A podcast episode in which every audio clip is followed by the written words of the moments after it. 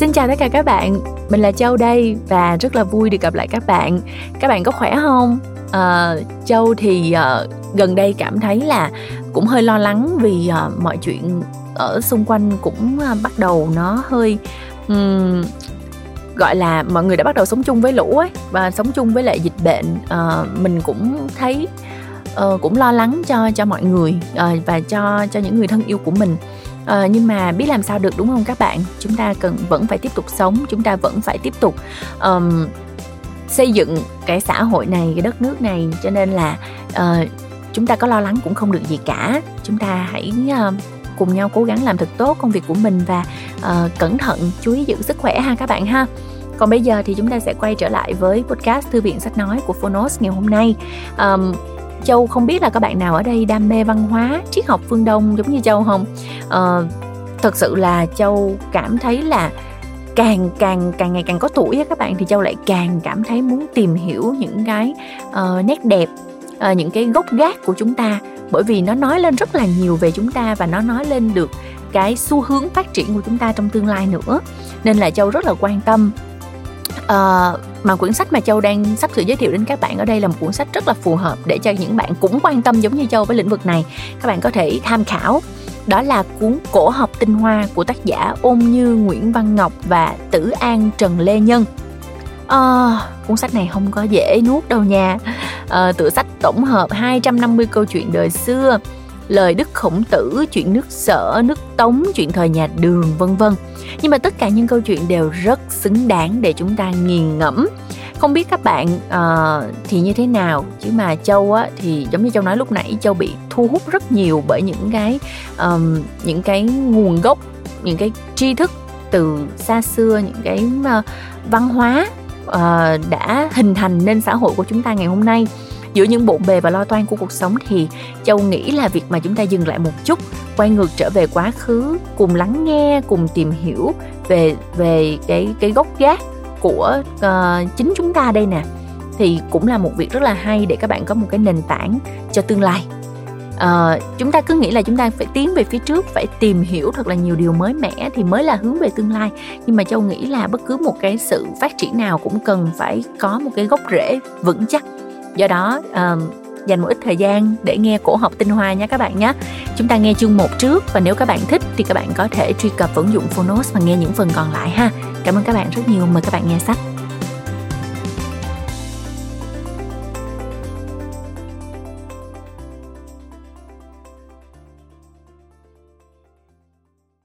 Bạn đang nghe từ Phonos.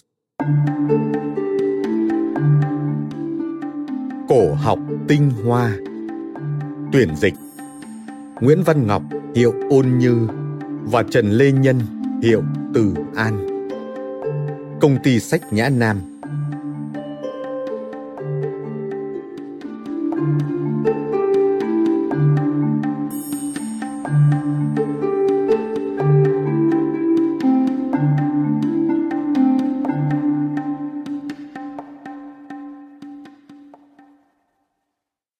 Quyển thứ nhất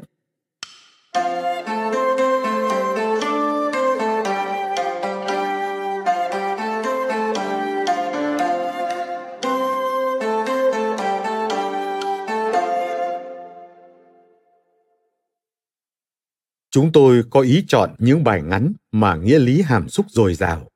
Những bài ấy tuy là chuyện từ đời xưa bên tàu, nhưng ứng dụng vào đời nào và ở đâu cũng được. Chuyện tuy cổ nhưng cái chân lý thì bao giờ cũng là một, mà bao giờ cũng như mới. Nào hiếu đễ, nào trung tín, nào lễ nghĩa, nào liêm sỉ. Đến cả những việc kỳ quái, sinh tử. Bài này chính giọng huấn giáo, bài kia rõ thể ngụ ngôn. Chuyện này nghiêm trang khắc khổ. Chuyện kia khôi hài lý thú. Đức khổng nói, nhân hồn nhiên như hóa công. Ông mạnh bàn nghĩa trơm trởm như núi đá. Tuân tử nói, lễ thật là đường bệ. Mặc tử nói, ái thật là rộng rãi. Hình danh như hàn phi tử thật là nghiêm nghị, khiến người mất bụng làm sằng. Ngôn luận như án tử thật là thâm thiết, khiến người dễ đường tỉnh ngộ. đến nói đạo đức như lão tử, bàn khoáng đạt như trang tử, thật lại biến hóa như rồng, phấp phới như mây. Các lý thuyết mỗi nhà một khác, có khi phản đối hẳn nhau, nhưng thực khiến cho người đọc vừa được vui, vừa phải đem tâm suy nghĩ. Dịch những bài văn như thế, chúng tôi lấy làm rất khó. Chẳng những chữ Hán dịch ra chữ Việt, lắm câu không hết được nghĩa. Nhiều bài, chính nguyên văn cũng mỗi nơi chép một khác, không lấy gì làm chuẩn đích. Nên khi dịch, chúng tôi phải châm trước cân nhắc từng bài. Bài thì dịch thẳng đúng nguyên văn, bài thì chỉ dịch lấy đại ý, hoặc có bài phải rút bớt, hay thêm ra, hay đúc lại. Cốt cho nó xuôi tiếng Việt mà không hại đến nghĩa bài thì thôi. Dịch Hán văn ra Việt văn, tất phải dùng nhiều chữ Hán. song chữ nào bất đắc dĩ phải dùng, thì ở dưới chúng tôi đã có chú thích rõ ràng. Nghĩa ấy thường chỉ là nghĩa riêng trong bài, chứ không phải hết mọi nghĩa của từng chữ. Những tên người, tên đất muốn cho tinh tường, đáng nhẽ phải có một cái biểu liệt đủ tên những tác giả cùng những người nói trong chuyện và một bức địa đồ Trung Hoa trải qua các thời đại. Nhưng việc ấy xin để nhường những nhà chuyên về Bắc Sử sau này. Đây chúng tôi chỉ chua qua để cho độc giả đủ biết cái đại cương mà thôi. Đọc một bài văn hay mà tư tưởng đã thấm thía vào tâm não thì tất không sao để yên ngòi bút mà không phê bình được. Đó cũng là một cái thông bệnh của những người hâm mộ văn chương hay có cái thú ngâm nga và đưa ngòi bút khuyên liền, khuyên kín vậy.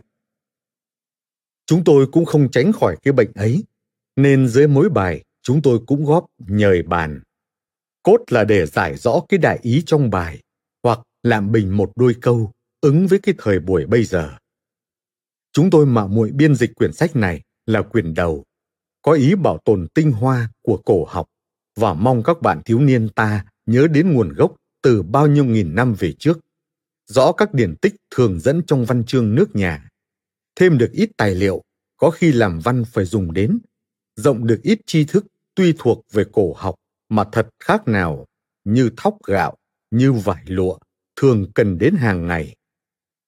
Nếu quyển sách này giúp được một phần nào trong muôn phần ấy, thì chúng tôi lấy làm hoan hỉ lắm vậy.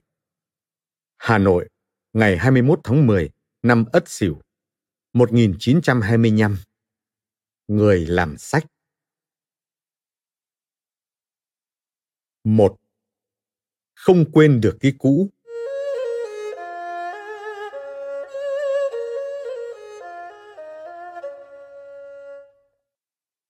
Đức Khổng Tử ra chơi ngoài đồng, thấy một người đàn bà đứng khóc nỉ non ở chỗ bờ đầm.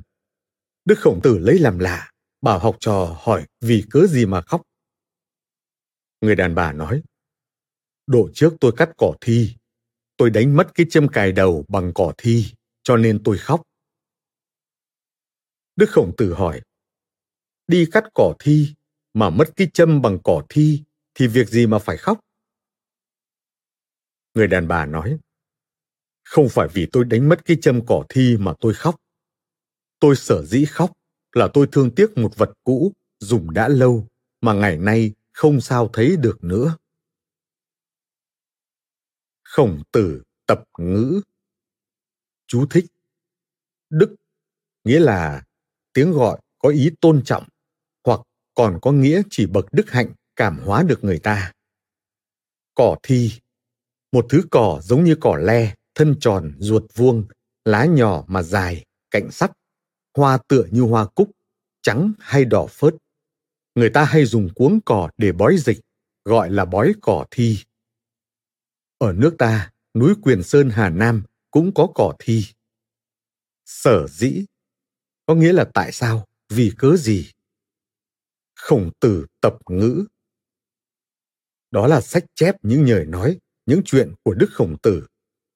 Khổng Tử tên là Khiêu, tên tự là Trọng Ni, người nước lỗ. Thời Xuân Thu nhà Chu, học về lễ, nhạc, văn chương đời cổ. Đi nhiều nước chư hầu không được dụng. Trở về làm kinh Xuân Thu, san định các kinh thi, thư, dịch, lễ, nhạc và dạy học trò được 3.000 người, có 72 người tài giỏi. nước tàu xưng làm tổ đạo nho nhời bàn cái gì đã là của mình mình có bụng yêu mà nhỡ khi mất thì về sau, dù có được cái khác giống như thế hay hơn thế, mình cũng không thể sao yêu cho bằng.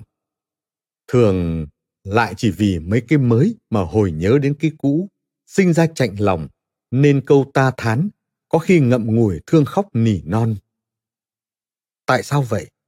Tại đối với mình, cái của mất không chỉ có giá của mà thôi lại hình như còn có một phần tâm hồn mình hay tâm hồn người để lại cho mình ngự ở trong nữa. Sự cảm động đầu tiên bao giờ cũng là sự cảm động hay nhất, bền nhất. Ôi, cáo chết ba năm quay đầu về núi. Con người ta dù cho lông bông siêu bạt đến thế nào, còn có chút tâm tình cũng không sao quên được gốc tích xứ sở mình. Hồ mã tê bắc phong việt điểu xào nam chi. Có nghĩa là con ngựa dợ hồ. Ở phía bắc nước tàu, thấy gió bắc còn cất tiếng kêu. Con chim đất việt, ở phía nam nước tàu, chọn cảnh nam mới chịu làm tổ. Huống chi làm người mà lại quên được nguồn gốc ư. Hai, lúc đi trắng, lúc về đen.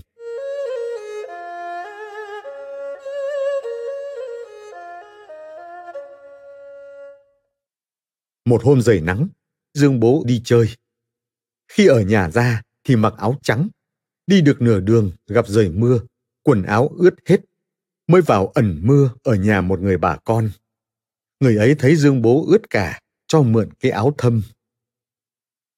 Một lúc rời tạnh dương bố mặc áo thâm về nhà. Con chó trông thấy vừa cắn vừa xua đuổi. Dương bố giận toan cầm gậy đánh.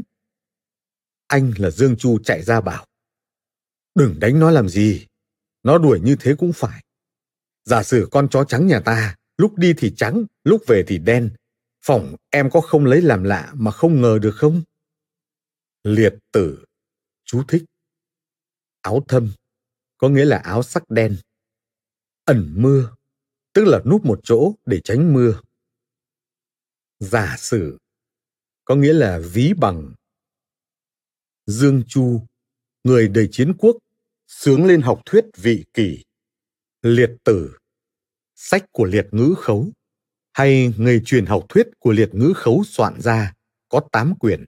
Sau nhà đường, nhà tống, đặt tên là sung thư chân kinh hay sung thư trí đức chân kinh. Nhời bàn. Lúc đi mặc áo trắng, lúc về mặc áo thâm, chính mình không biết mình thay đổi. Con chó thấy khác thì xua đuổi mình đánh nó, chẳng hóa ra nhầm lắm du. Lỗi tại mình thay đổi, không tại con chó cắn sằng. Vậy nên, ở đời, khi mình làm điều gì khác thường mà người ta không rõ, thì tất nhiên, người ta bàn trái, bàn phải. Nếu mình không tự xét mình thay đổi hay giờ chỉ biết trách người nghị luận nọ kia, thì chẳng khác nào như dương bố đánh chó trong chuyện này vậy. 3. Lợi mê lòng người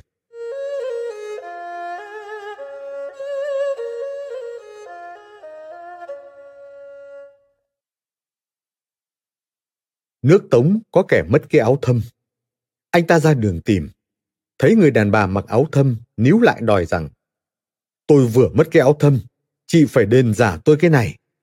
Rồi cứ giữ chặt cái áo, không buông ra nữa. Người đàn bà cãi. Ông mất cái áo thâm. Tôi biết đấy là đâu. Áo tôi mặc đây là áo của tôi, chính tay tôi may ra. Anh kia nói, chị cứ phải đền giả áo cho tôi. Cái áo thâm của tôi mất dày. Cái áo thâm của chị mặc mỏng. Lấy áo thâm mỏng của chị, đền áo thâm dày cho tôi. Còn phải nói gì lôi thôi nữa. Tử hoa tử. Chú thích. Nước Tống. Một nước chư hầu thời Xuân Thu sau phải nước tề lấy mất, ở vào huyện Thượng Khiêu, tỉnh Hà Nam bây giờ. Thâm, tức là sắc đen. Níu, nghĩa là rằng ai giữ lại không cho đi. Nhời bàn. Mất áo trong nhà mà ra đường tìm đã là chuyện bật cười.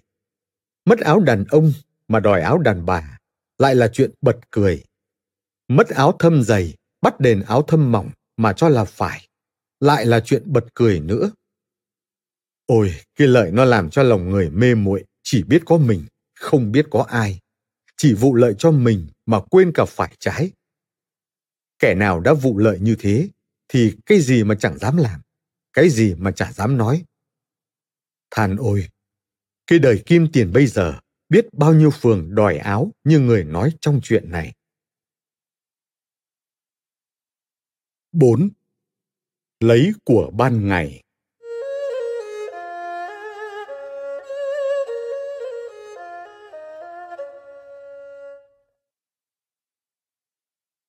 Nước tấn có kẻ hiếu lợi. Một hôm ra chợ, gặp cái gì cũng lấy. Anh ta nói rằng, cái này tôi ăn được, cái này tôi mặc được, cái này tôi tiêu được, cái này tôi dùng được. Lấy rồi đem đi. Người ta theo đòi tiền. Anh ta nói, lửa tham nó bốc lên mờ cả hai con mắt. Bao nhiêu hàng hóa trong chợ, tôi cứ tưởng của tôi cả, không còn trông thấy ai nữa. Thôi, các người cứ cho tôi, sau này tôi giàu có, tôi sẽ đem tiền giả lại. Người coi chợ thấy càn rỡ, đánh cho mấy roi. Bắt của ai phải giả lại người ấy. Cả chợ cười ồ. Anh ta mắng. Thế gian còn nhiều kẻ hiếu lợi hơn ta. Thường dụng thiên phương bách kế ngấm ngầm lấy của của người. Ta đây tùy thế, xong lấy giữa ban ngày. So với những kẻ ấy thì lại chẳng hơn ư? Các ngươi cười ta là các ngươi chưa nghĩ kỹ. Long môn tử. Chú thích. Hiếu lợi. Nghĩa là ham tiền của quên cả phải trái. Lửa tham. Tức là lòng ham muốn bốc lên làm ngốt người mờ cả hai con mắt tức là trí đề cả vào của muốn lấy ngoài ra không trông thấy gì nữa thế gian nghĩa là cõi đời người ta ở. Thiên phương bách kế, có nghĩa là mưu này trước khác, xoay đủ trăm nghìn cấp. Ngấm ngầm, ý nói làm hại một cách bưng bịt, không để ai biết. Ban ngày, tức là lúc sáng sủa dễ trông thấy. Long môn tử, tức Tư Mã Thiên, người làm quan thái sử nhà Hán, là một nhà sử ký có danh nhời bàn. Đã là kẻ thấy của tối mắt, tham vàng bỏ nghĩa, thì dù ít, dù nhiều cũng là đáng khinh cả. Xong đem những kẻ mặt to, tay nhớn, vì ham mê phú quý mà lường thầy, phản bạn, hại ngầm đồng bào so với những quân cắp đường, cắp chợ giữa ban ngày để nuôi miệng, thì tội đáng nặng hơn biết bao nhiêu. Thế mà trách đời chỉ biết chê cười những quân trộm vặt, chứ không biết trừng trị những kẻ đại gian, đại ác. 5. Khổ thân làm việc nghĩa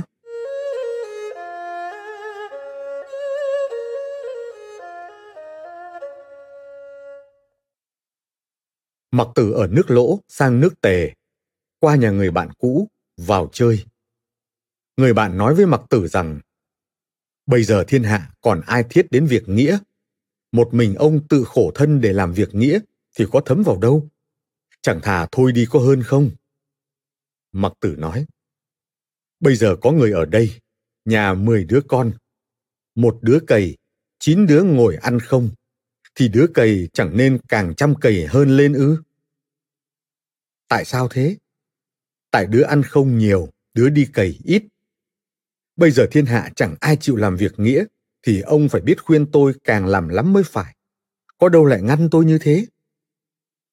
Mặc tử Chú thích Lỗ là một nước chư hầu nhỏ thời Xuân Thu Chiến Quốc, ở vào địa phận tỉnh Sơn Đông bây giờ. Tề, một nước chư hầu nhớn thời Xuân Thu Chiến Quốc, cũng ở vào địa phận tỉnh Sơn Đông bây giờ. Thiên hạ, tức là đất dưới gầm trời, người tàu xưa cho nước tàu và mấy nước chung quanh là thiên hạ. Nghĩa có nghĩa là việc phải, việc hay mà người ta nên làm. Tự khổ thân, tức là tự mình làm cho mình khó nhọc vất vả. Mặc tử, Tên sách của Mặc Địch soạn.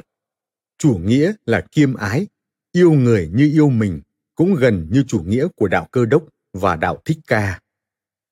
Nhời bàn, trong khi nhân tâm thế đạo suy đồi, mình là người còn đứng vững được, thì sao lại chịu suy đồi với thiên hạ cho cùng trôi một loạt? Vì nếu ai cũng như thế cả, thì còn đâu là người cảnh tỉnh được kẻ u mê để duy trì lấy nhân tâm thế đạo nữa.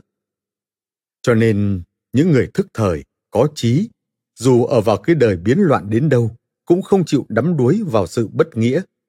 Khác nào như cây tòng cây bách, mùa đông sương tuyết mà vẫn xanh, như con gà sống, mưa gió tối tăm mà vẫn gáy. Những bậc ấy chẳng những thế mà thôi, lại còn đem bao nhiêu tinh lực, tâm trí ra, cố gắng giữ lấy phong hóa mà dìu dắt, mà đưa đường cho những kẻ u mê đắm đuối. Như mặc tử đây, cho đời là suy biến, coi sự làm việc nghĩa. Sự cổ động việc nghĩa như cái thiên chức của mình phải làm. Thực là người có công với loài người vậy.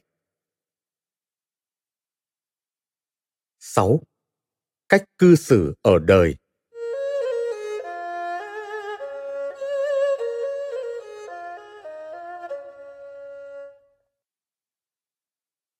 Thầy Nhan Uyên hỏi Đức Khổng Tử.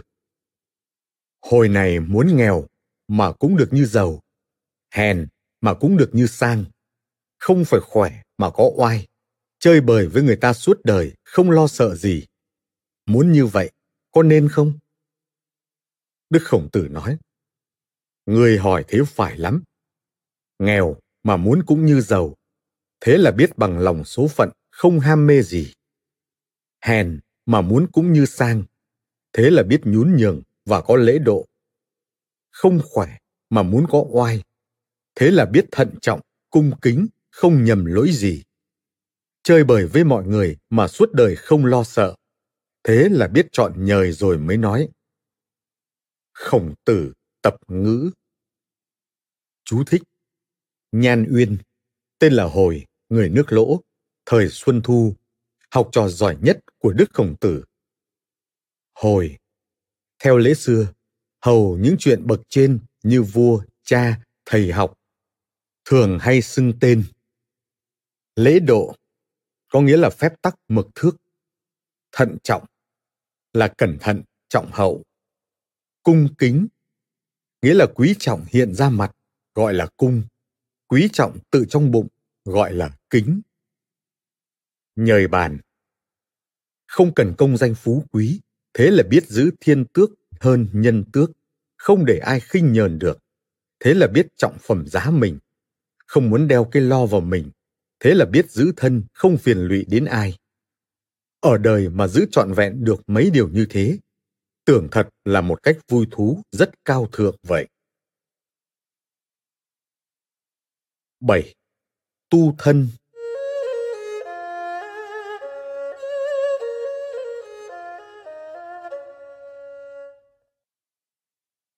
thấy người hay thì phải cố mà bắt trước thấy người dở thì phải tự xét xem có dở như thế không để mà sửa đổi.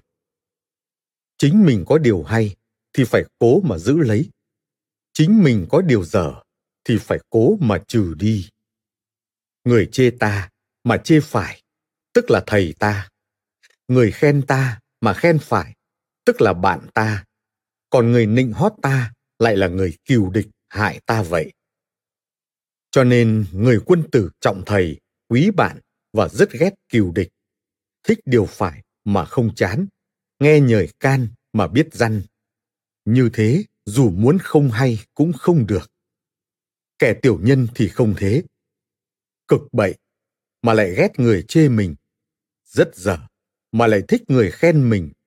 Bụng dạ như hổ lang, ăn ở như cầm thú, mà thấy người ta không phục, lại không bằng lòng thân với kẻ xiểm nịnh, xa cách kẻ can ngăn.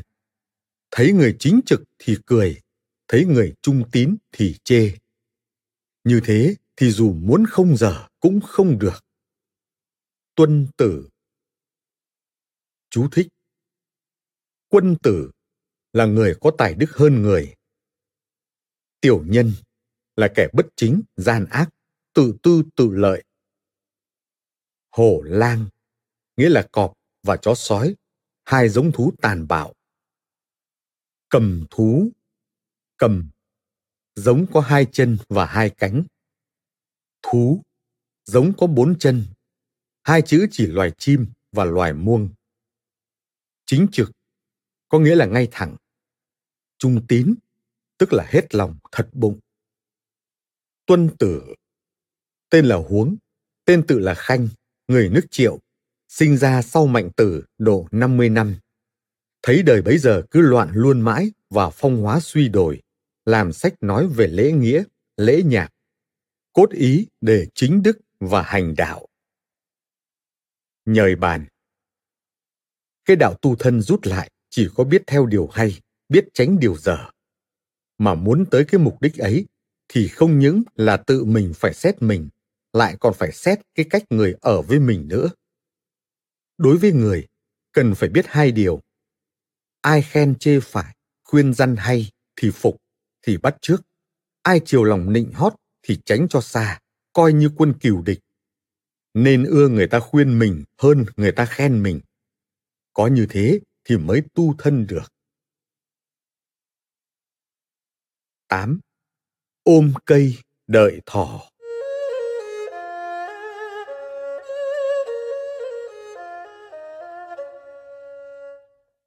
Một người nước Tống đang cày ruộng. Giữa ruộng có một cây to. Có con thỏ đồng ở đâu chạy lại, đâm vào gốc cây, đập đầu chết. Người cày ruộng thấy thế, bỏ cày, vội chạy đi bắt thỏ. Đoạn cứ ngồi khư khư ôm gốc cây, mong lại được thỏ nữa. Nhưng đợi mãi chẳng thấy thỏ đâu, lại mất một buổi cày. Thiên hạ thấy vậy, ai cũng chê cười. Hàn phi tử Chú thích. Đoạn. Nghĩa đen là đứt, việc này đứt đến việc khác. Thiên hạ. Đây là nói những người ngoài. Hàn Phi Tử, công tử nước Hàn, học trò tuân tử, chuyên về hình danh pháp luật. Nước Hàn không dùng, sang ở nước Tần, được đại dụng, nhưng sau bị kẻ dèm pha rồi tự tử. Sách của Hàn Phi Tử có 50 thiên, đặt tên Hàn Tử. Nhà Tống sau thêm chữ Phi để khỏi lẫn với Hàn Dũ. Nhời bàn, thấy mùi quen mùi làm mãi. Ở đời những kẻ ngẫu nhiên gặp may mà ước ao được gặp may luôn như thế nữa. Không biết sự may là tình cờ mới có, thì có khác gì người nước Tống ôm cây đợi thỏ này. Anh ôm cây đợi thỏ này lại còn là người cố chấp bất thông, không hiểu thời thế không thấu tình cảnh, khư khư đời ươi giữ ống. Cũng một phường với những hạng người chơi đàn gắn chặt phím, khóc mạn thuyền để nhớ chỗ gươm rơi. 9. Đánh dấu thuyền tìm gươm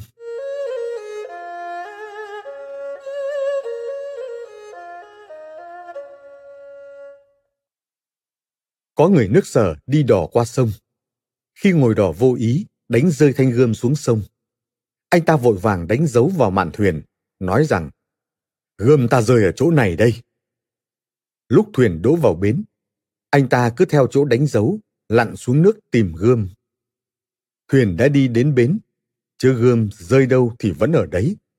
Có theo thuyền mà đi đâu? Tìm gươm như thế, chẳng là khờ dại lắm ư. Lã thị Xuân Thu Chú thích Sở Một nước nhớn thời Xuân Thu ở vào vùng Hồ Bắc, Hồ Nam bây giờ. Thanh gươm Tục xưa, người ta đi đâu hay đeo gươm để thủ thân, mà lại là giữ lễ nữa. Lã Thị Xuân Thu Sách của Lã Bất Vi làm Lã Bất Vi đời nhà Tần thời chiến quốc, trước là lái buôn to, sau làm tướng, chính là bố đẻ Tần Thủy Hoàng. Khi làm quyển Lã Thị Xuân Thu xong, đem treo ở cửa Hàm Dương, nói rằng ai bớt được hay thêm được một chữ thì thưởng cho ngàn vàng. Nhời bàn Thanh gươm rơi xuống sông thì ở ngay chỗ rơi. Nếu muốn tìm thấy gươm, tất phải lặn ngay xuống chỗ rơi mà tìm. Chớ sao lại đánh dấu vào thuyền. Đợi đến lúc thuyền đỗ vào bến mới lặn xuống bến tìm. Người tìm gươm này có khác nào như người đánh đàn sắt đem gắn cả ngựa lại. Tưởng ngựa không di dịch được là cái âm vật tự nhiên điều hòa được chúng. Than ôi, người cố chấp bất thông, chỉ câu nệ biết giữ chặt một cái đã nắm chặt trong tay, chứ không hiểu nghĩa chờ thời là gì. 10. Ba con giận kiện nhau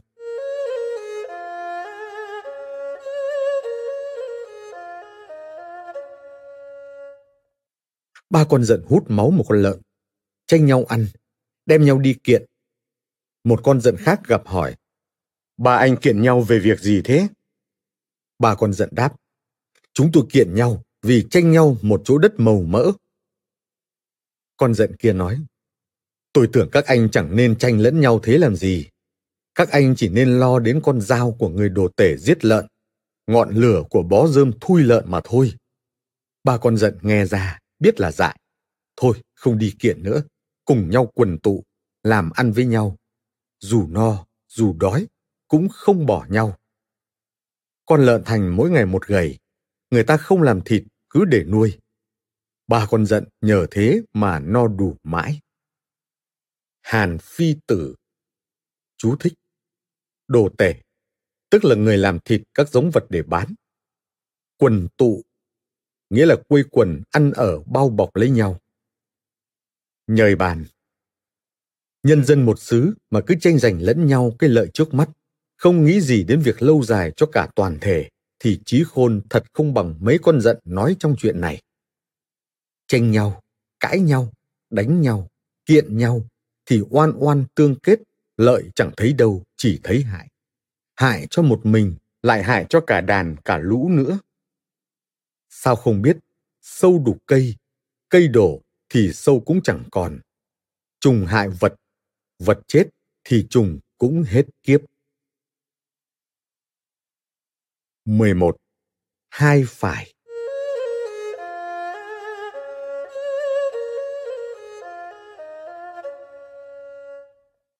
Sông Vĩ nước lên to. Một nhà giàu không may có người chết đuối. Có kẻ vớt được xác. Người nhà giàu xin chuộc. Kẻ ấy đòi nhiều tiền. Người nhà giàu đem câu chuyện thưa với Đặng Tích. Đặng Tích bảo, cứ để yên, nó còn bán cái xác ấy cho ai được mà sợ. Kẻ vớt được xác, thấy nhà kia không hỏi nữa, lấy làm lo, cũng đem câu chuyện thưa với Đặng Tích. Đặng Tích bảo, cứ để yên, nó còn mua cái xác ấy của ai được mà sợ. Lã thị Xuân Thu Chú thích Vĩ, tức là tên sông chảy ở địa phận Hà Nam, Trung Quốc. Đặng Tích là quan đại phu nước Trịnh thời Xuân Thu, là một nhà luật pháp giỏi. Nhời bàn Cứ như người giảng giải việc nói trong bài này cho phải đạo lý, thì một bên nên khuyên người nhà giàu liệu trả kẻ vớt được xác thêm ít tiền mà lấy ngay xác về. Còn một bên nên dụ kẻ vớt được xác chớ có coi sự chẳng may của người ta là một món bổng mà bắt bí người ta. Giữ cái xác, không cho chuộc, chẳng những không được tiền mà lại còn phải tội nữa. Nhưng khốn thay, lý sự là cái nguồn bắt phải, bắt trái đều được cả. Cho nên đặng tích mới có trốn xui bẩy được cả đôi bên kiện tụng lẫn nhau mà ngấm ngầm lấy lợi cho mình. Thế tức là cái chủ nghĩa hai phải, ngụy biện rất hại cho dân gian ngu dại mà lại hay kiện tụng. Biện bác mà không đáng lý tức là giả dối. Khôn ngoan mà không đáng lý tức là gian trá. Những kẻ ấy phải trừng phạt thì mới yên dân, lợi nước được. Người trị dân tưởng phải thấu cái tình để xét cái lý mới là người trị dân sáng suốt vậy. 12. Tăng xâm giết người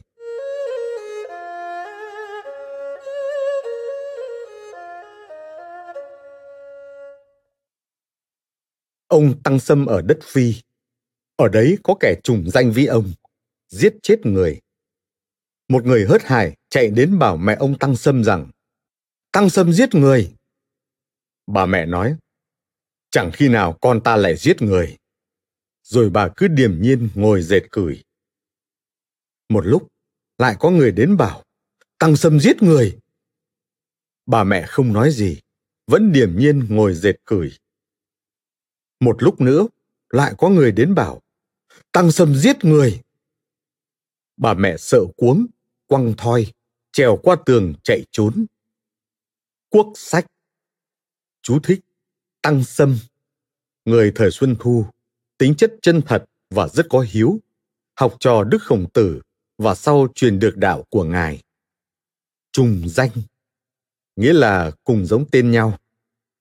Điềm nhiên nghĩa là biết mà cứ im lặng như không. Nhời bàn Tăng Sâm vốn là người hiền hậu hiếu thảo. Bà mẹ vốn là người trung tín, một bụng tin con. Thốt nhiên có kẻ bảo, Tăng Sâm giết người. Bà mẹ không tin. Và người thứ hai bảo, còn chưa tin. Đến người thứ ba bảo thì cuống cuồng chạy trốn. Như thế mới hay, cái dư luận của thiên hạ rất là mạnh.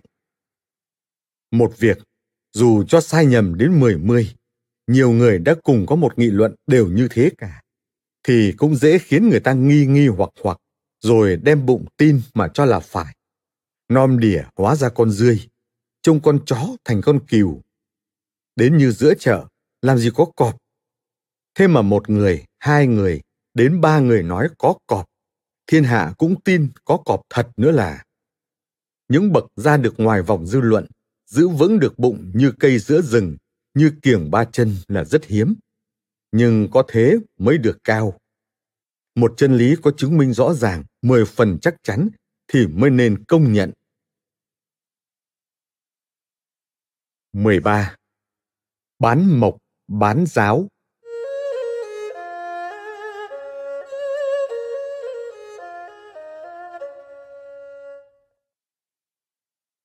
Có người nước sở làm nghề vừa bán mộc vừa bán giáo. Ai hỏi mua mộc thì anh ta khoe rằng mộc này thật chắc, không gì đâm thủng. Ai hỏi mua giáo thì anh ta khoe rằng giáo này thật sắc, đâm gì cũng thủng. Có người nghe nói hỏi rằng thế bây giờ lấy giáo của bác đâm vào mộc của bác thì thế nào? Anh ta không đáp ra làm sao được.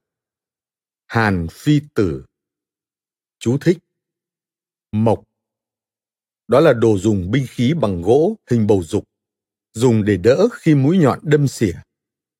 Khi khiên thì đan bằng mây và hình tròn. Giáo, đồ binh khí, đầu nhọn cán dài, dùng để đâm. Nhời bàn. Ôi, một cái chắc, đâm không sao thủng. Với một cái sắt, đâm gì cũng thủng. Hai cái phản đối hẳn nhau thì cùng đi với nhau sao được. Thế mà người nước sở dám khoe mộc, lại khoe giáo luôn nghe một lúc. Chẳng qua là vì mối lợi mà thành ra nói dối. Nhưng cái trò nói dối hay cùng, khi người ta hỏi đến nhẽ là không đối đáp làm sao được nữa. Có khác gì kẻ đem tượng gỗ ra chợ bán, khoe rằng ai mua tượng về nhà thì được giàu sang. Đến lúc có người bẻ, thế sao bác không để ở nhà cho được giàu sang, lại mang ra chợ bán làm gì? Thì tắc khẩu mà đành vác tượng về. 14. Ngọc ở trong đá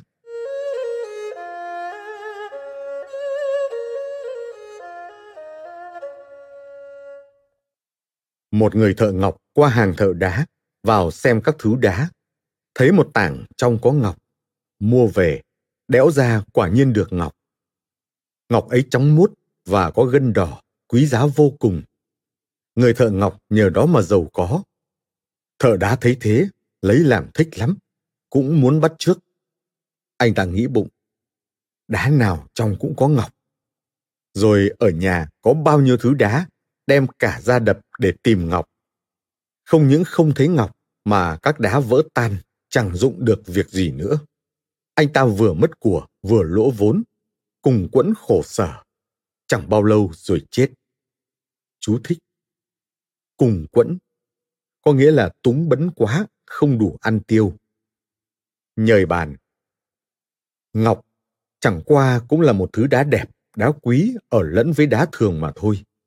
Nhưng phải có con mắt tinh xem ngọc mới nhận ra và tìm được ngọc ở trong đá. Người thợ ngọc biết ngọc nên trông qua đủ biết đá nào có ngọc. chứ người thợ đá chỉ biết đá lại muốn tìm ngọc chẳng những không tìm thấy ngọc mà lại còn hại cả bao nhiêu đá của mình nữa ôi thực là sôi hỏng mà bỏng không. Tham thì thâm. Cái thói tham không phải đường, nó vẫn hại con người ngu dại như thế. Cho nên, người trí giả phải có kiến thức rõ đích xác rồi mới chịu làm. 15. Bắt trước nhăn mặt.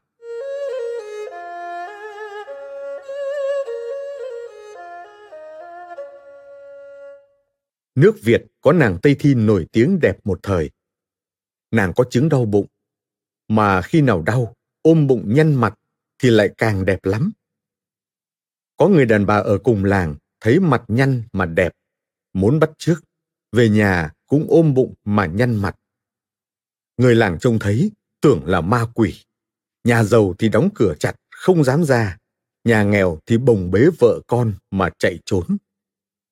Trang tử Chú thích Tây Thi, hoặc còn gọi là Tây Tử, là người con gái nước Việt ở thôn Chữ La, làm nghề giặt vải. Cha thì bán củi. Nàng nổi tiếng đẹp. Sau vua nước Việt là câu tiễn, vì thua nước ngô, đem nàng hiến cho vua ngô là phủ sai. Trang tử Sách của Trang Chu soạn đến đầy đường, gọi là Nam Hoa Chân Kinh Trang tử học đạo lão tử. Sau người ta vẫn xưng lão tử với trang tử là tổ của đạo gia. Nhời bàn.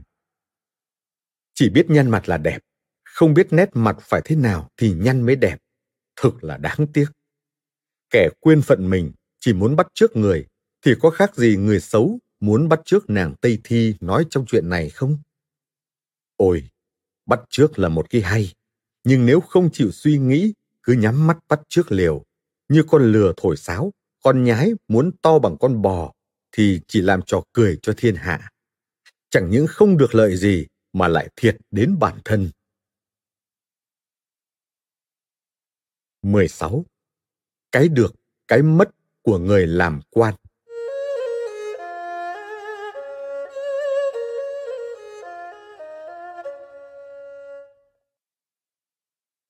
Khổng miệt là cháu Đức Khổng Tử. Bật Tử Tiện là học trò Đức Khổng Tử. Hai người cùng làm quan một thời. Đức Khổng Tử qua chơi khổng miệt, hỏi rằng từ khi ngươi ra làm quan được những điều gì, mất những điều gì?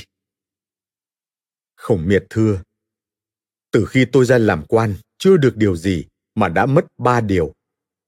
Việc quan bận, không còn thời giờ học tập, vì thế mà học vấn không tấn tới. Bổng lộc ít, không đủ chu cấp cho họ hàng, vì thế mà họ hàng không thân thiết. Công việc nhiều, không thể đi thăm người đau, viếng người chết. Vì thế mà ăn ở với bầu bạn không được trọn vẹn. Đức Khổng Tử nghe nói không bằng lòng. Sau ngày đến chơi bật tử tiện, lại hỏi như hỏi khổng miệt. Bật tử tiện thưa, từ khi tôi ra làm quan, chưa mất điều gì mà đã được ba điều. Những điều trước học nay đem ra thực hành, vì thế mà học càng rõ. Bổng lộc dù bạc cũng có thể chu cấp ít nhiều cho họ hàng, vì thế mà họ hàng càng gần. Việc quan tuy bận, song cũng bớt được ít thời giờ đi thăm người đau, viếng người chết. Vì thế mà bầu bạn càng thân. Đức Khổng Tử nghe nói khen rằng, tử tiện thực là người quân tử. Gia ngữ Chú thích Chu cấp Chu tức là giúp, là cấp cho, giúp đỡ cho người ta những cái người ta cần đến. Thân thiết nghĩa là gần gũi, năng đi lại. Thực hành tức là đem ra làm thật sự. Bạc tức là mỏng, đối lại với hậu ở đây là ít ỏi.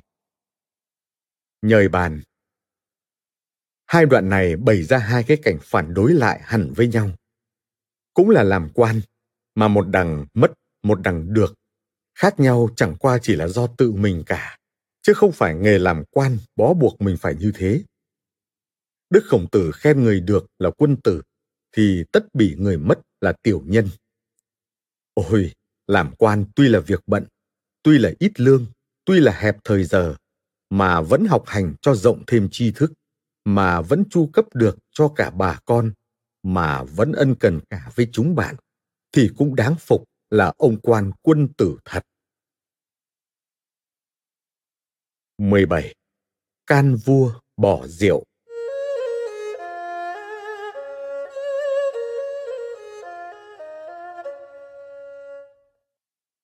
Vua cảnh công nước tề hay uống rượu. Có bận say luôn mấy đêm ngày, sao nhãng cả việc nước. Huyền Trương Can nói, Nhà vua uống rượu say xưa như thế, hạ thần xin can. Nhà vua không nghe, hạ thần xin tụ tận. Ngay lúc ấy, án tử vào yết kiến vua. Vua bảo, huyền trương can ta bỏ rượu, không thì y tự tận. Nếu mà ta nghe, thì tao hóa ra non. Nếu ta không nghe, lỡ huyền trương chết, thì cũng đáng tiếc. Án tử nói, May lắm, may huyền trương gặp được nhà vua, chứ gặp như vua kiệt, vua trụ thì chết mất rồi, còn đâu sống được đến bây giờ nữa. Cảnh công nghe nói, tỉnh ngộ. Tự hôm đó, chừa rượu.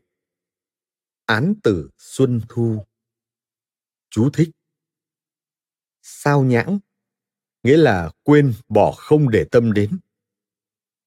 Hạ thần Hạ là dưới, thần là bầy tôi. Tiếng bầy tôi xưng với vua. Tự tận, tức là tự mình làm cho mình chết. Yết kiến tức là vào hầu. Kiệt, trụ, đó là hai vị vua tàn bạo, độc ác, say mê tiểu sắc, bỏ cả chính sự đến nỗi mất nước. Tỉnh ngộ, nghĩa là đang say mê việc gì đó mà biết hối lại. Án tử Xuân Thu Đó là bộ sách ghi chép những công việc cùng nhời nói của án tử. Án tử, tức là án anh, tên tự là Bình Trọng, người nước Tề vào thời Xuân Thu, làm tướng ba đời vua Linh Công, Trang Công và Cảnh Công, có tính cần kiệm, một bụng trung thành nổi tiếng thời bấy giờ. Nhời bàn Tính thích uống rượu, nghe người ta can mà chừa được như Cảnh Công là ông vua hiền. Thấy vua say xưa, sao nhãn chính sự, liều thân mà can vua như huyền trương là bầy tôi chung. Đến như án tử, vừa là trung trực lại vừa có tài phúng gián cũng là can ngăn mà không nói thẳng cùng bức bách quá làm cho người có tật hổ thẹn không muốn nghe nhưng gợi cái lòng tự phụ của người uyển chuyển được bụng người, khiến cho phải tỉnh ngộ mà chừa đi ngay mới là giỏi. 18. Khéo can được vua.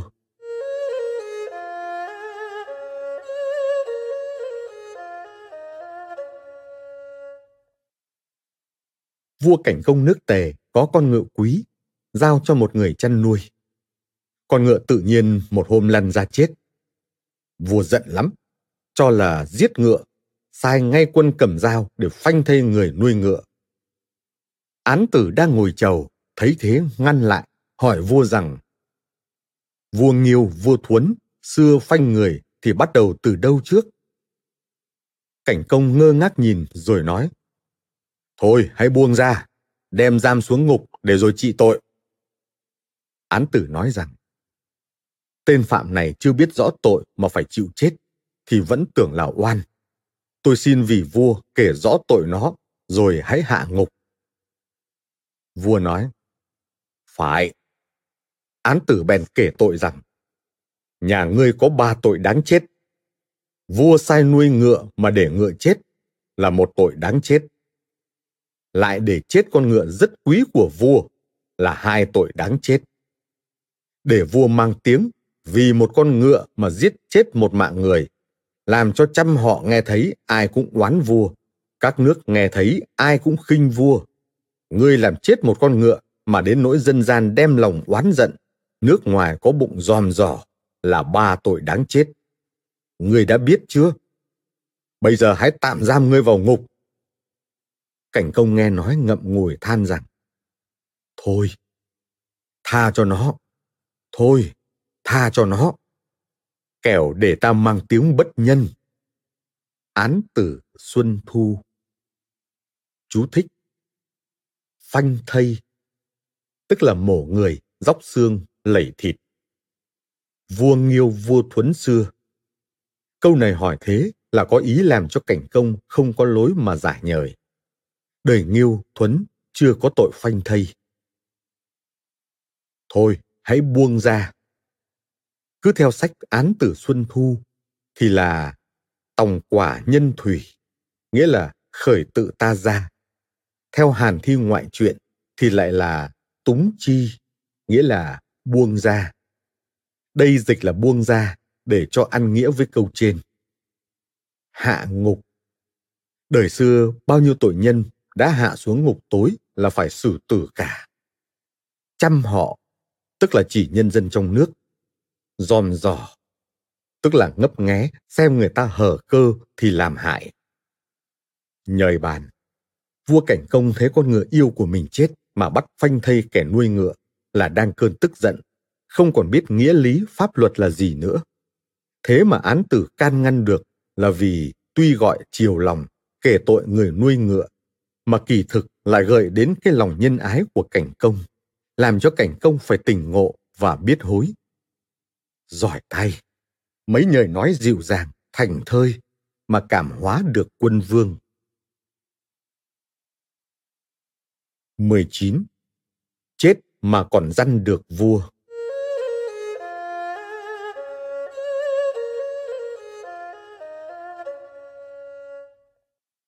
Cử bá Ngọc là người hiền lành mà vua Linh công nước vệ không dùng.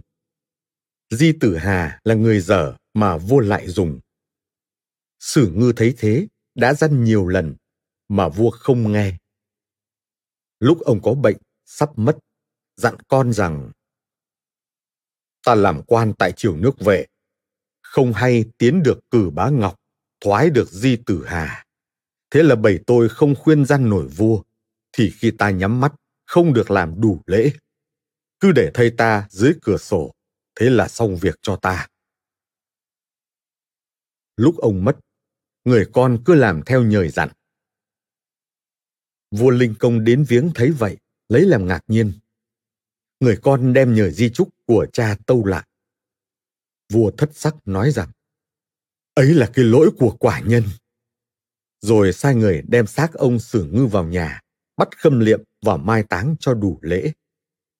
Sau quả nhiên, vua Linh Công dùng cử bá ngọc mà bãi di tử hà.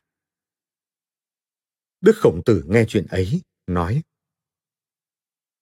Đời cổ, những gián quan đến lúc chết là hết cả mọi việc. Chưa có ai được như sử ngư. Chết rồi mà còn dùng xác để can vua, làm cho vua phải cảm động mà nghe mình. Thế chẳng là trung trực lắm ư.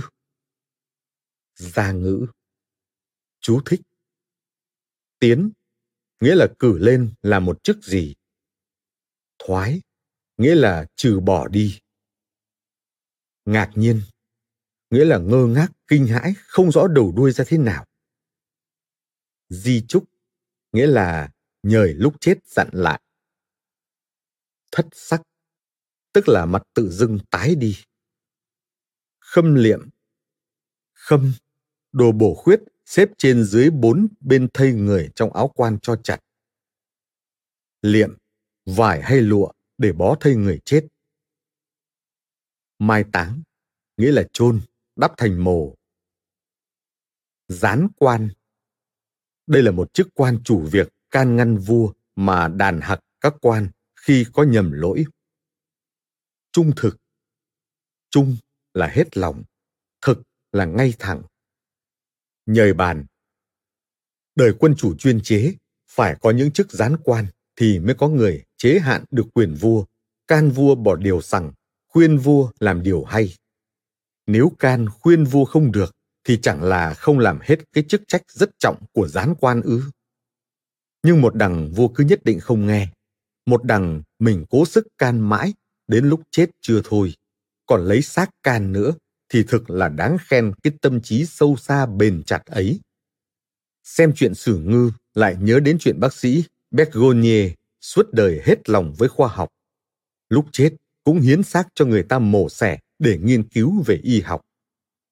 Như thế mới thực là những gương sáng tận tâm với chức vụ để cho thiên hạ soi chung.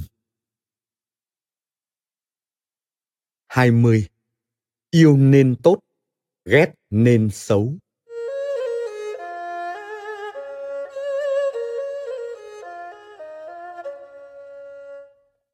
Trước, vua nước vệ rất yêu Di Tử Hà. Cái phép nước vệ, ai đi trộn xe của vua thì phải tội chặt chân. Mẹ Di Tử Hà ốm nặng. Đêm khuya có người đến gọi. Di Tử Hà vội vàng lấy xe vua ra đi. Vua nghe thấy khen rằng Có hiếu thật, vì hết lòng với mẹ mà quên cả tội chặt chân. Lại một hôm, Di Tử Hà theo vua đi chơi ở ngoài vườn, đang ăn quả đào, thấy ngọt còn một nửa, đưa cho vua ăn. Vua nói, yêu ta thật, của đang ngon miệng mà biết để nhường ta. Về sau, vua không có lòng yêu Di Tử Hà như trước nữa. Một hôm phạm lỗi, vua giận nói rằng Di Tử Hà trước dám thiện tiện lấy xe của ta đi, lại một bận dám cho ta ăn quả đào thừa. Thực mang tội với ta đã lâu ngày. Nói xong, bắt đem ra trị tội. Ôi, Di Tử Hà ăn ở với vua trước sau cũng vậy. Thế mà trước vua khen, sau vua bắt tội. Là chỉ tại khi yêu, khi ghét khác nhau mà thôi. Lúc được vua yêu, chính đáng tội thì hóa ra thân.